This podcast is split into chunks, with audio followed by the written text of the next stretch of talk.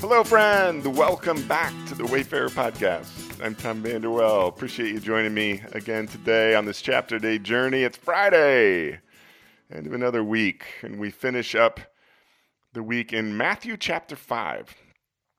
And I pulled out just the first two words of verse 3 and the subsequent verses through 12. It simply says, Blessed are. Today's podcast is entitled Alignment of Being. Wendy and I were on a cruise last week with our friends Chad and Shay.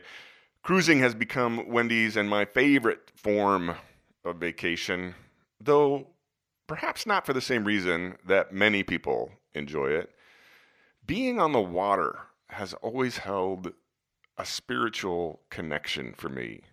To be honest, Wendy and I spent much of our time last week together inside our cabin or on our small veranda, staring out over the vast ocean. It was heavenly.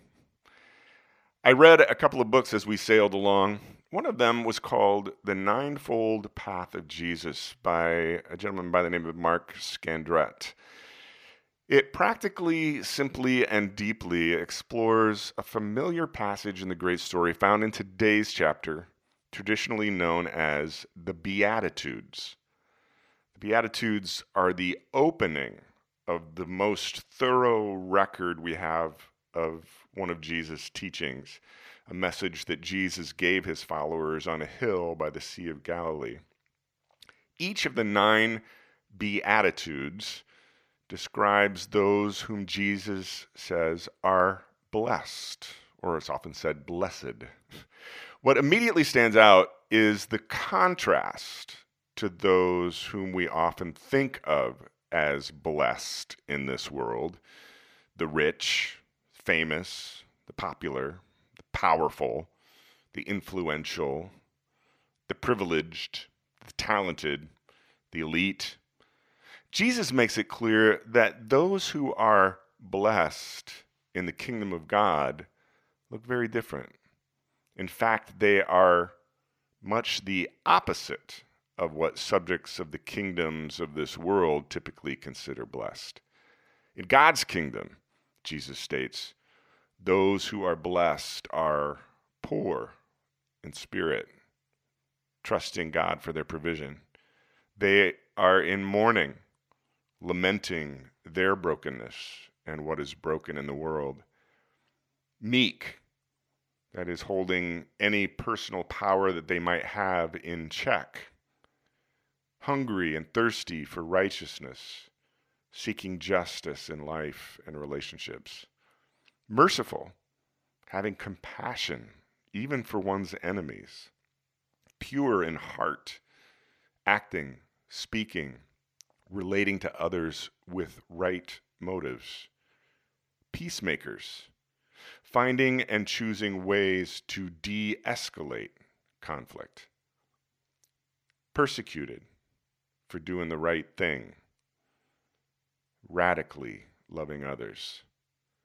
Perhaps my choice to begin reading Matthew's biography of Jesus on this chapter day journey this week was subconsciously influenced by my meditation and contemplation of the Beatitudes last week.